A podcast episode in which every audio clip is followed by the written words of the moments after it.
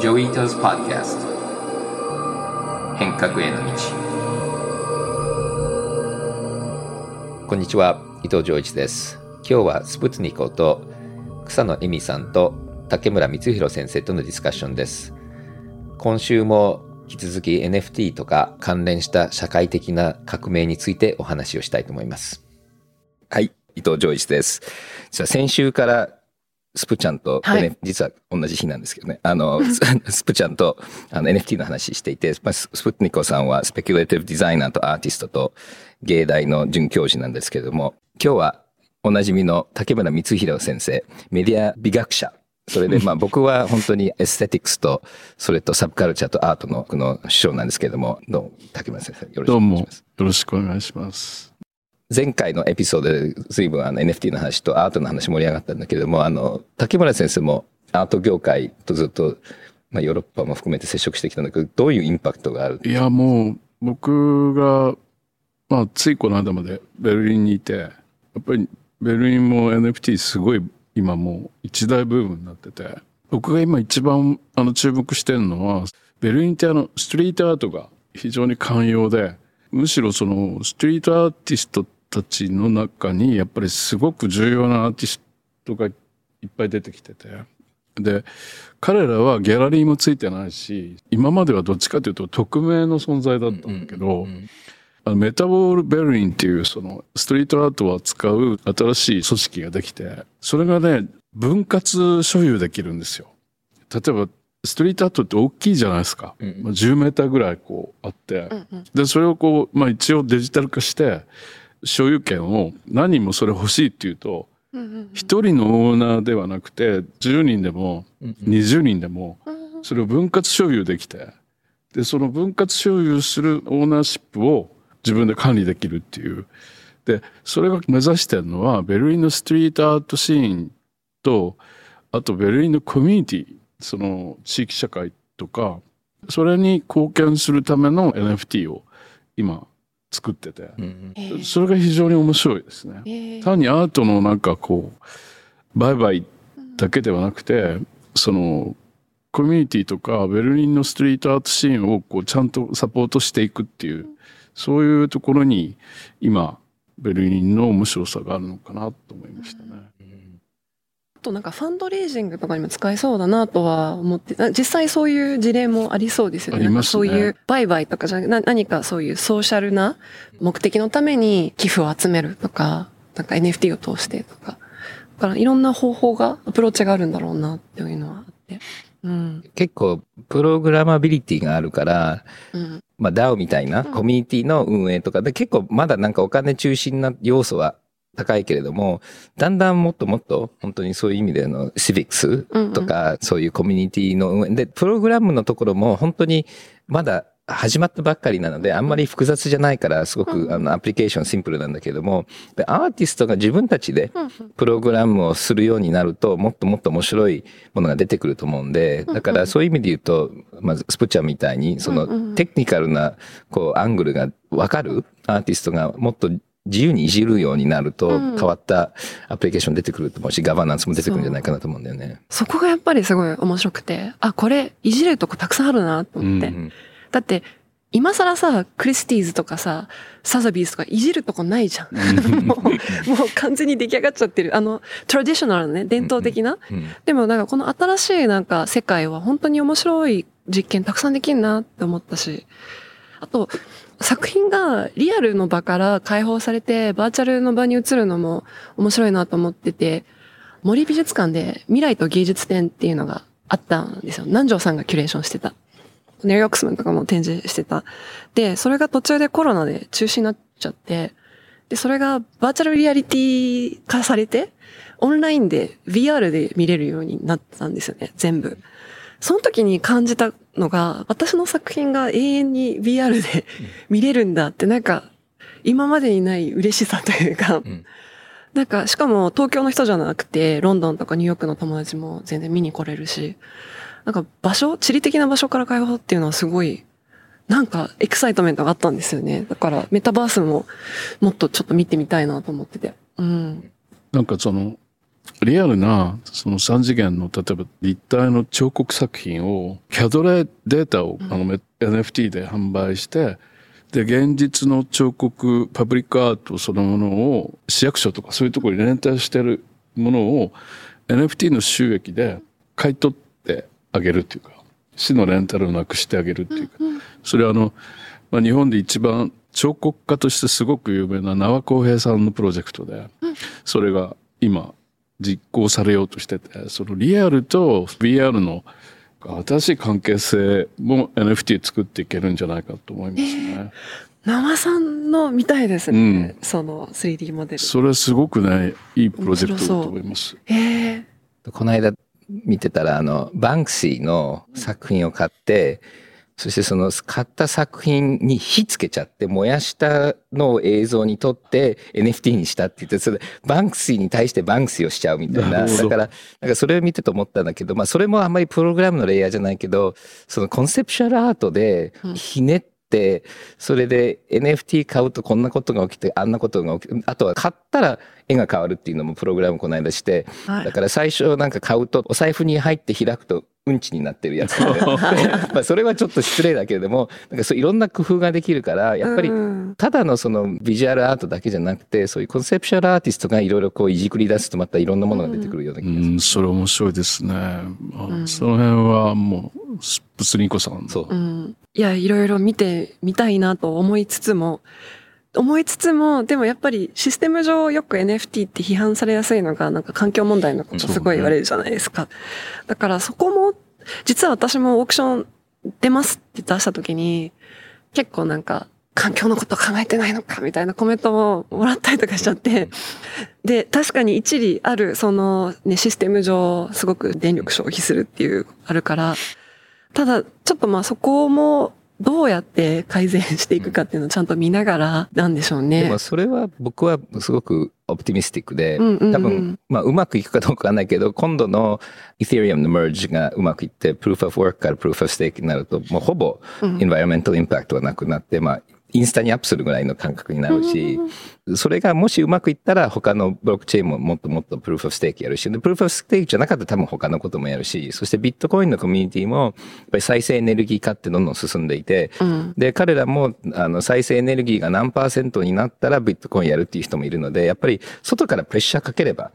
ちゃんと変わると思うんで、だからそのプレッシャーはかけ続けるべきだけれども、でも環境に悪いからイノベーションに参加しないっていうのもおかしいと思うんだよね。うんまだ始まったばっかりだっていう、そうですね。例えば、その本当にどんどん改善されていってるというふうに思いますね。うんうん、ベルリンのあのイスリームのコミュニティでも、やっぱりすごくその環境に対する負荷を軽減していくっていうアプローチはすごくあの進化してるし、うん、環境負荷に優しいっていうか、負荷がかからないような仕組みはもう、ジョイが言ったような形で進化してると思いますね。でもやっぱそれ健全なプレッシャーがあるからっていうね、うん、なんかその批判も大事な批判で、批判もシステムが変わる。うん、やっぱ始まったからこそ改善しながらシステムがアップデートするのかなと思ってて。うん、でもまあそういう意味で社会的ないろんな構造だとか、こういうのを通じて、今スプちゃん言ってることすごく僕重要だと思うのは、やっぱりプレッシャーをかけるけれども前に進む。で、結構やっぱりストップしようとする勢力もたくさんあると思うんだけども、やっぱりなんだろうね、二つ僕思うのはその止められないっていうのも結構あると思うね。テクノロジーで転がっていっちゃうので、だから止められないんだったらもっとプロソーシャルの方に引っ張っていきたいな。で、参加しないと引っ張れないっていうのはすごく思うんだよね。で、なんかそういう批判の気持ちを持っている人たちにむしろ参加してもらってアップデートしてもらう。うん、なんか、そうじゃないと善意がある人が関わらず、善意がない人だけ進めちゃったらもっとひどいことになると思うので。本当にね、そうですね。うん、批判でストップじゃなくて批判しな、関わりながら変えていくっていうのは大事かなと思うんですよね。NFT 私すごいアーティスト視点でいろいろ熱く語っちゃったんですけど、逆に私、なんかジョイさんとか竹村さんがなんか NFT に感じる展望とか、こういうものを変えられるかもみたいなのを聞きたいなと思ってて、なにありますか？なんかアアートの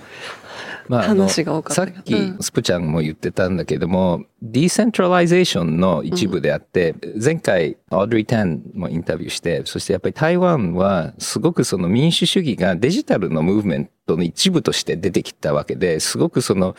市民が政府に参加するためにデジタルをやってる。で、そのデジタルをやることによって学びにつながったりいろいろあると思うんだけども、僕もその NFT を通じて本当にその日本のデジタル化、そして国民がそこに参加する。本当だったらもう市町村とかで、例えばそのいろんなあの、ボーティングをするとか、権利をあの、売買するのとか、こういうのも、もっともっとこう、NFT のハッキングができる若い人たちが、あの、自分のね、村でこういうのを使ってみるとかっていうのはすごく可能性としてあって、だから僕らみたいなので、一旦流行らせて、それでツールが簡単になって、コストが下がって、そしてエンバイロメントインパクトがなくなってきた頃に、シビックスのとこで国民が参加すっと世の中変わると思うんで、で、本当にそれが民主主義の活性化につながるんじゃないかなっていう気は僕するんだけどね。やっぱり今は NFT の可能性ってそのアートの世界の中でこう非常に特化してるんだけど、もっといろんな業界の人たちがこの NFT の可能性を知るべきだと思うんですね。そのためにはもう本当に今、あの、ジョイが言ったようなアートから引っ張ってって、文化とか、あと地域のコミュニティとか、新しいビジネスモデルとか、そういった領域にまで非常にこう拡張していくと思うんで、うん、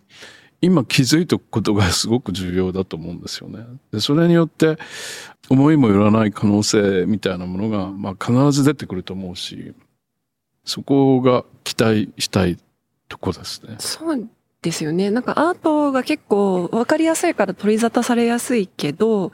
なんかこれは新しい所有とか価値交換の新しい価値のインターネットみたいな感覚があるんですよ、デジタルあの経済っていうのは、そのオーナーシップがどんどんどんどんなくなってって、うん、まあ中世のような世界になってるっていうその指摘もいっぱい出てきてて、うん、あの、まあ領主と濃度のような関係、農民の関係、シェアリングエコノミーっていうのは基本的にその関係を、まあなんていうかな、再現しただけだっていう批判もあって、うん、そのシェアリングによってまあ僕らはすごい便利になった部分と、そういうふうに中世の能動性みたいなものの関係で考えなきゃいけない部分もあって。プラットフォーム側とユーザー側っていうことですね。で、そうするとね、その、オーナーシップの領域がどんどんどんどん広がってって、プラットフォームとか、まあ、いろんなところにオーナーシップがどんどん流れてって、僕らは単にスレーブになってしまうっていうところが、その NFT が出て初めてデジタル環境の中でオーナーシップっていうものをもう一度こう考えることができるようになってきてて。で、その時のでもオーナーシップっていうのはもう一人で独占してどうのこうのっていうことだけではなくて、社会との関係の中でそのオーナーシップをどう発揮できるかとか、新しい形に転換できるかっていうことを自分で決められるっていうことがすごく重要だと思うんですよね。ソブリン・インディビデュアルっていうか、そういうことの環境がやっとデジタルの中に今出てきてるっていう。うん僕が結構聞いてるポッドキャストでバンクレスっていうのがあるんだけども、やっぱり銀行口座がなくなる。で、うんうん、口座持てない人たち、中国の田舎とかに住んでる子もそう、あと子供、うんうん、で、ベンクレスでこの間紹介してたのが、確か10代の子がやっぱり NFT とか売って、すごい稼いで、で、その人が言ってるね、私も一生バンクアカウント作るつもりがないとかね。で、その NFT とかの中でやってるアーティストたちって最近も喋るときもみんな ETH で話して、そして昔はもっともっとイースとドルとかイースと円の為替で、うんあの、アートの価格は変動してたけど、だんだん変動しなくなってきて、だから ETH メインになっちゃう。さっきのソフレンインディビジュアルって言ったけども、だんだんその国家の通貨以外のエコノミーができてくると、もともと crypto から、 cryptocurrency から出てきてるんだけども、やっぱり NFT がきっかけになって cryptocurrency がまた全然違うディストリビューションになってきて、あの、面白いと思うんだよね。うん。なんかそのリアリティが増したなって、多分なんかビットコインって話題になってた時よりも、実際にこう価値交換がね、あの。ビットコインの美学で買って売らないっていう。いいな人たちは売ったり買ったりして、で、アーティストってやっぱり稼いだお金をまた他のアーティストに投資するっていうのでぐるぐる回っていて、で、よくその外の人たちは、その、イーセリアムのアートが高い理由はみんなETH だけでお互い買ってるからって言って、いや、それはいいじゃん、みたいな。それは、アーティストはそのお金をアーティストに投資するのってすごいいい話で、うん、そういう意味では、あの、すごい面白いと思うんだよね。うん、まあそういう子供といえば、あのさっき話題に出たエミさんの8歳のはいはいはい。息子さんですよね。そうえね僕も持ってるし。ね。あゾンビーズー。ゾンビーズー。いや、ね、あの、草野絵美ちゃんのうん。息子がいきなりの NFT の超スターになっちゃって、うん。ゾンビーズーっ知っていうね。す？8歳。そう。ゾンビーズー知ってました？いや、知らない。ちょっと今日来てるのえで、え。ちょっとエミさん、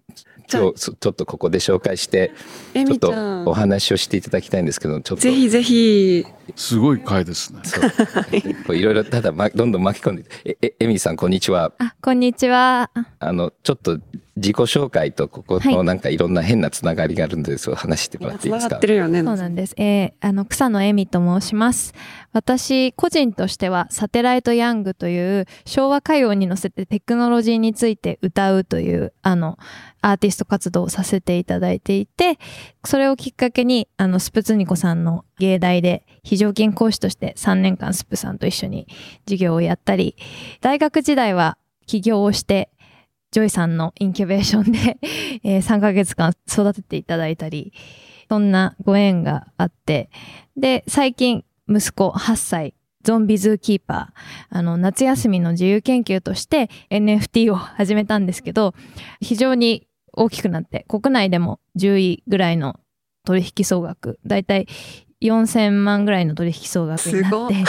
売り上げも、息子はもう4年間アメリカの大学に通えるぐらいか、それ以上ぐらいになったんで。本当にネットミラクルを体験してる嵐の最中にいます。あそれ何パーセント取ってるんですか、お母さんは？あいや、もうあの、うちの息子は、もう、プロモーションとか、もうかなりやってるから、ママが半分取っていいよって言ってくれてるんですけど、契約書とか何もないので、あの、まあ、ただとりあえず、当分は息子が大学に行ったりとか、そういう資金にうんうんして、それ以上稼いだら考えようって言ってます。なんか、パパとママにマンション買いたいって言ってました。かっ。こいいな でも家族の幸せのためにちゃんとそう。素晴らしいね。でもそれ NFT やるきっかけは何だったの？あの、私自身が3月に NFT のことを知って、4月に自分の曲のリミックスバージョンを NFT 限定で出してみて、その時に0.3イーサとか、なんか、だいたい8万円とか10万円ぐらいで落札されたっていうのがあって、あ、こんな風に簡単に売ることができるんだっていうのを見てたので、うちの息子からしたら、フリマアプリに出す感覚で、食卓でよく NFT の話をしてたので、なんとなくその月300円しかお小遣いもらってないんで彼は。で、まああとは欲しいものがあったら適宜って相談っていう感じで、ポケモンカードがどうしても買いたいので、お金をとにかく増やしたい。で、何か売るものはないかっていうことを考えたときに、自分もなんか絵を描いてるから、この毎日描いてる絵、売ることできないのって言われて、ママのオープンシーで出してあげるねって言って2000円ぐらいかなって言ってとりあえず出したら、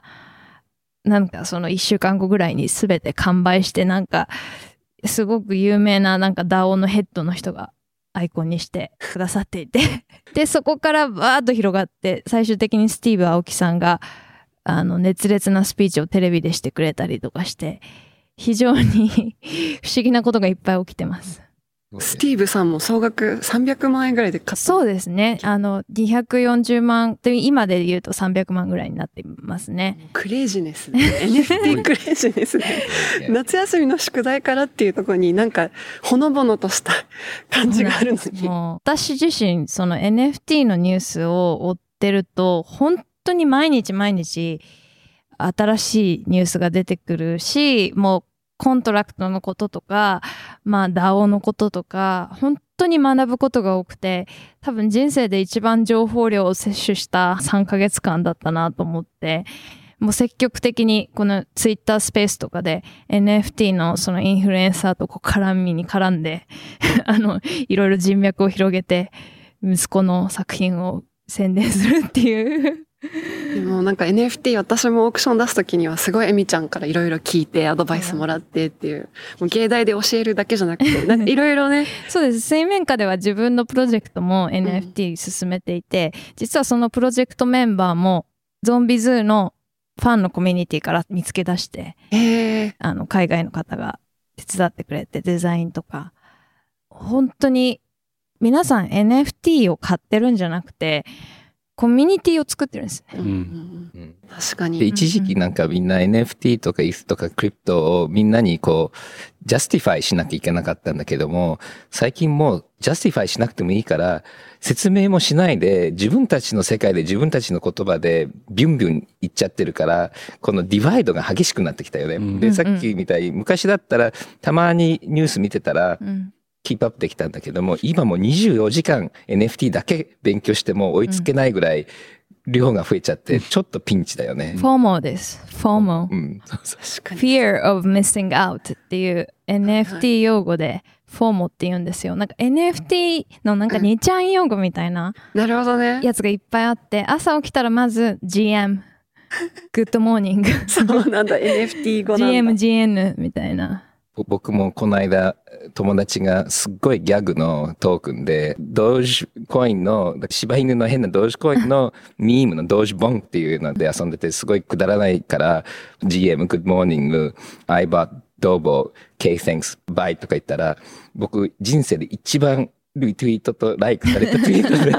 この人たちめちゃくちゃだとか思って、そうなんですね。強烈だよね。そうなんですよね。うん、え、それは内輪の言葉を使ってくれたから？まあ、内輪の言葉使っあと、だからツイッターって結構ね、うん、結局、で、その後その通貨は値段倍になっちゃったのね。ねだから結構その、誰かがツイートすると値段が上がって、そうするとみんなが入って、で、なんかこう、結構、ダーティーはダーティーなのね。うん、あの、なんていう、その、マニーゲームの世界なんだけど、うん、でも、ドーボが面白いのは、そういうマニーゲームやってる人たちをバカにしてるギャグのコインだけれども、それで価値が上がったらおかしいじゃんっていうジョークだったのが、だんだんマジで儲けようとする人たちお金入っていって、で、みんなそれをバカにしてっていう、こう、ループだったからおかしいなと思ったんだけども、だんだんみんな真剣になって。それすごい2チャンネルの文化にすごい似てる。すごい似てる。うん。これも、あの、ドーボはあの、4ちゃんで、で、実はこのやってるやつだって、2016年のトランプの時に、トランプをジョークとしてプッシュしてたミームを作ってる連中と同じなんだよね。で、あいつらはトランプが好きだったんじゃなくて、トランプみたいな変な人が大統領になったらおかしいじゃんっていうジョークでやってたのが、今度はクリプトの世界で、で、実はね、本当はプロの広告代理店のクリエイティブの人たちが趣味でいじくり回してるのね。だからね、結構ね、変なコミュニティちょっとピンチなんだ。だから僕もうん、あれ、まずい、かき混ぜちゃったと思って、でもちょっと面白かったみたいな。いやー、なる。なんかでもそういうギャグノリ、内輪ノリみたいなのあるんだなっていうのは思ってて。あの、GM ってつぶやいてみてください、今度。やってみる？そうすると、私は GM って毎朝つぶやいてるんですけど、そうすると40リプライぐらい来るんですよ。GM、GM、GM、GM ってみんんな来るんですよ。不思議だ 知らない人はなんだこれみたいな感じでただ見てるのね。そうそうそう。そうなんだ。いやでもそういうディバイドはあるなってなんかこうリアルの世界とこういう NFT ワールドの世界とでもなんか逆に初期のインターネットってすごいアーリーアダプターばっかり集まってて面白かったのが今全員参加でちょっと不思議になってることもあるからもしかするとそういうクリプトの世界も初期のインターネットみたいな感じなのかな。そうです。すごい似てる、うん、似てます。悪用とかは絶対ありそう。あの NFT のアビュースみたいなことは、うん。そういうクライムとか。今でもあるよね,、うん、ねお金が絡んでるからね、ねアーティスト自分の作品、うん、出したことないのに NFT になってるとか。なってますね。そういうのは最近よく起きてますね。バンクシーの作品 NFT 偽物だったってことが分かって、何億円もで落札されちゃってたけど、でも買った人はネタになったから嬉しいって言ってました。余裕が余裕。余裕ある。それもまた自分もなんか変な NFT 売って稼いでた人たち結構多いからね。それ買った人、それで有名になって、あの、かなり NFT の超有名インフルエンサーになったんですよね、その後にね。エミさんも、だから、息子さんとも超インフルエンサーになっちゃって、そのパワーを悪用しないでください。はい。はい。まあ、エミさんもまた息子さんと別途一回深い話をさせてください。はい、じゃあちょっと連れてきます。2012年生まれのゲストを。楽しみだな。楽しみ。よろしくお願いします。はい、じゃあ皆さん今日本当ありがとうございました。どうも。ありがとうございました。めちゃくちゃ濃いメンバーで声を話ができて、時間が足りないぐらいですが。そうですよね。楽しかったです。ご飯食べながら続けましょう。はい。はい。どんどん NFT の周り、世の中が広がっていって、今まで繋がなかったこともどんどん繋がってくると思いますが、まあ、今後も NFT の話は続けていきたいと思います。そして話の中に出てきた環境に対する負荷の話なんですけれども、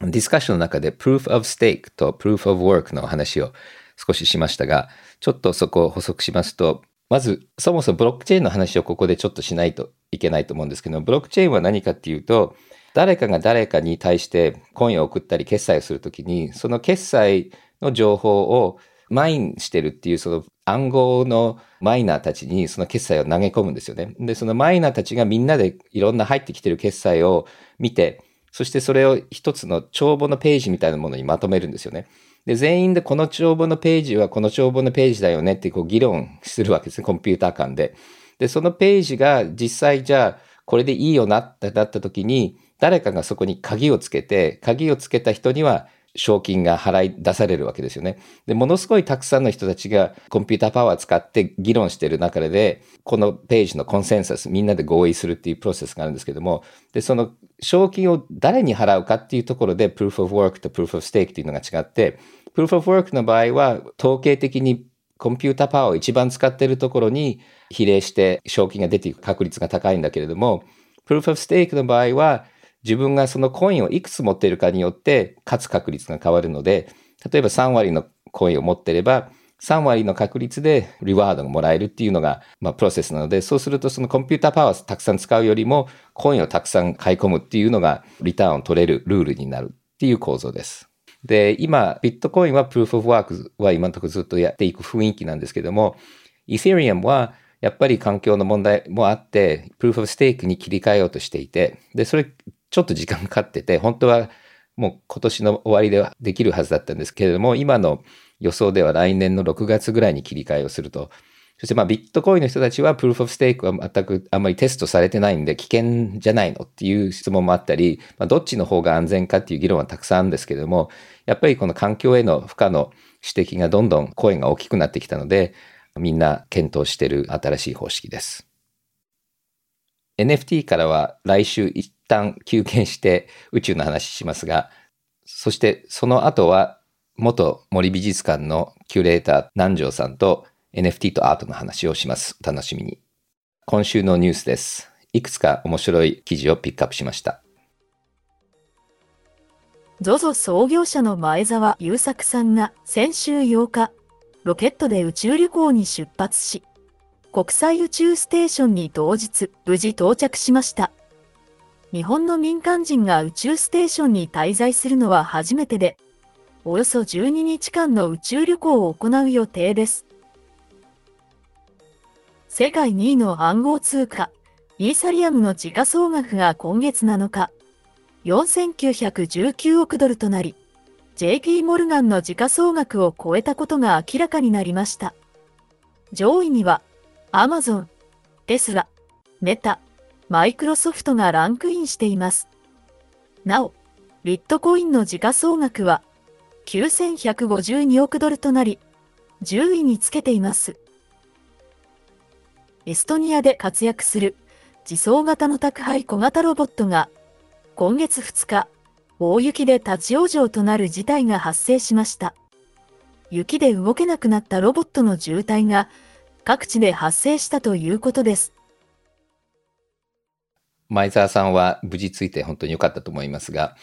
アメリカではもうビリオネアたちが宇宙に行くっていうのは一つの、まあ、ミームみたいな感じで、かなり話題にはなりつつ、まあ、いろんな批判も浴びてるんですが、ただスペースツーリズムっていうのは多分今後いろんなイノベーションのきっかけにもなると思いますし、まあ一部の人には夢を語る話だと思いますので、基本的にいいことだと思いますが、ロシアのソユースっていうのはなんかすごいシュールなかっこいい感じがして、ロシアもここでうまく日本とのコラボレーションもできたらいいなと聞いて思いました。そして宇宙といえば、来週のポッドキャストのゲストは松井隆文先生。彼は惑星の起源の執筆と研究でとっても有名で、東大名誉教授、それと千葉工大の学長、惑星探索研究センターの所長もやっています。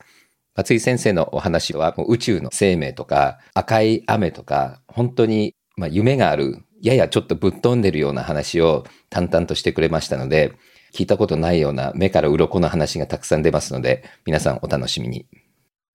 そして Ethereum のニュースで、本当に Ethereum のマーケットキャップはどんどん伸びて、昔はもうビットコインだけだったのが、まだまだビットコインの方が大きいですけれども、Ethereum がじりじりと上がってきてるのは、これ多分 NFT も大きな影響だと思います。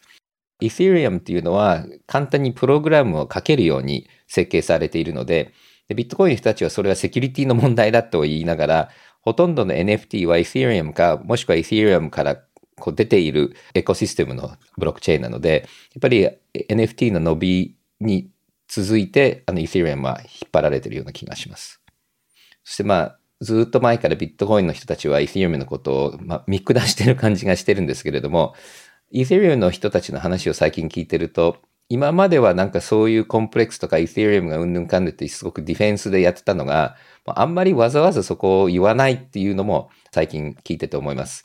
ただこの時価総額がどういう意味を示すかっていうのをいろいろ議論はされている中、アメリカの特にこういうファイナンス系のメディアではそれをすごくピックアップしているので、やっと Ethereum が本格的なデジタル資産になってきたっていうのが今年だと思います。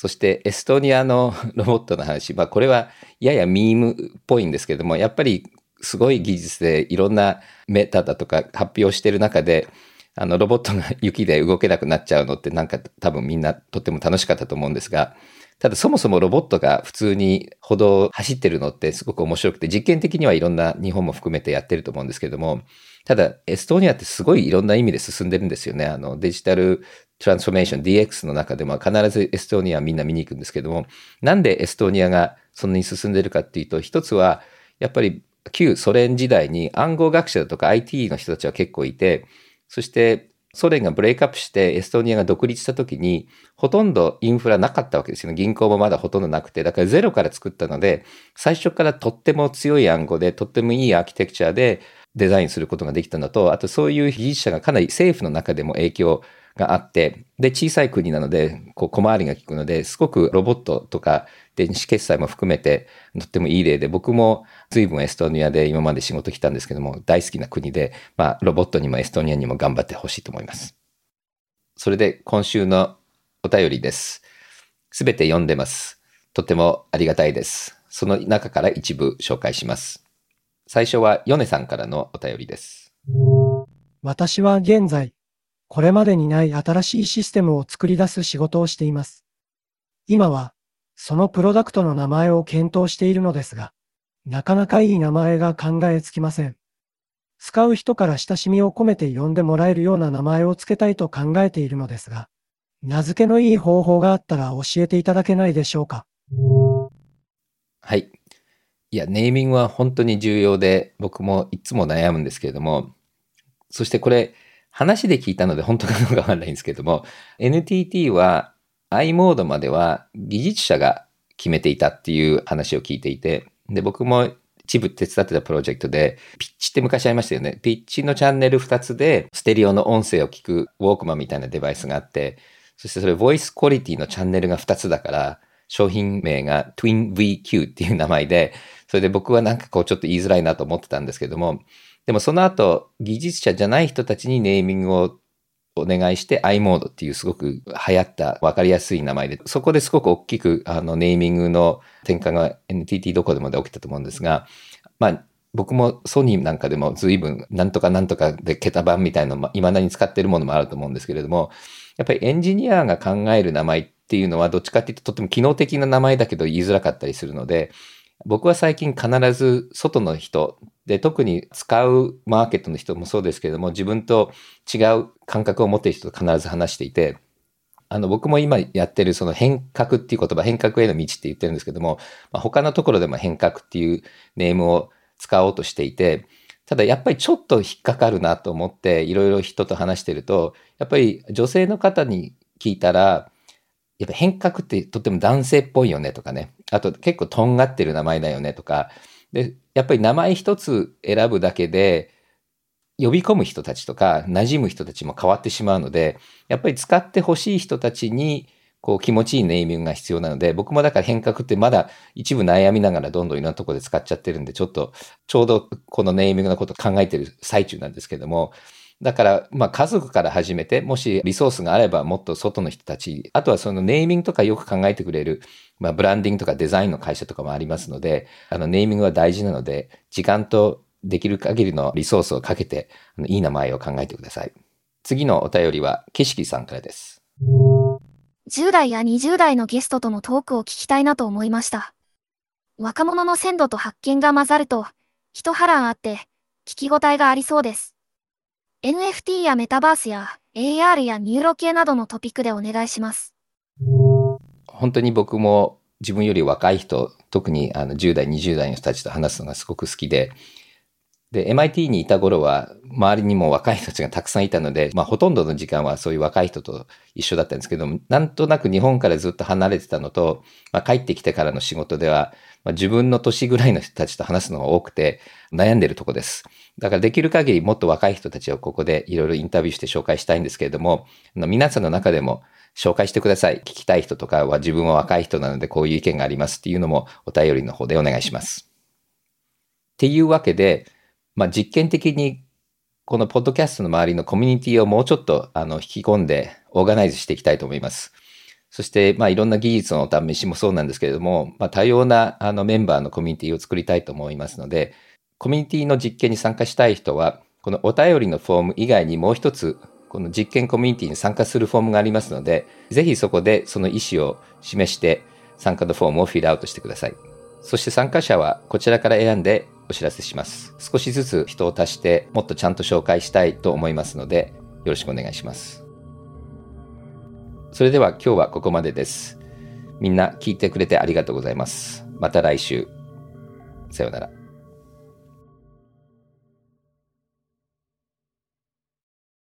デジタルガレージは危険な海に最初に飛び込むファーストペンギンスピリットを創業以来大事にし続けています。これから来る Web3 オープンソース時代を見据えたテクノロジーで新たなビジネスを生み出す仲間を募集しています番組詳細欄にあるリンクよりぜひご覧ください Web3 is here. Join us. Join the first penguins. New Context Designer Digital Garage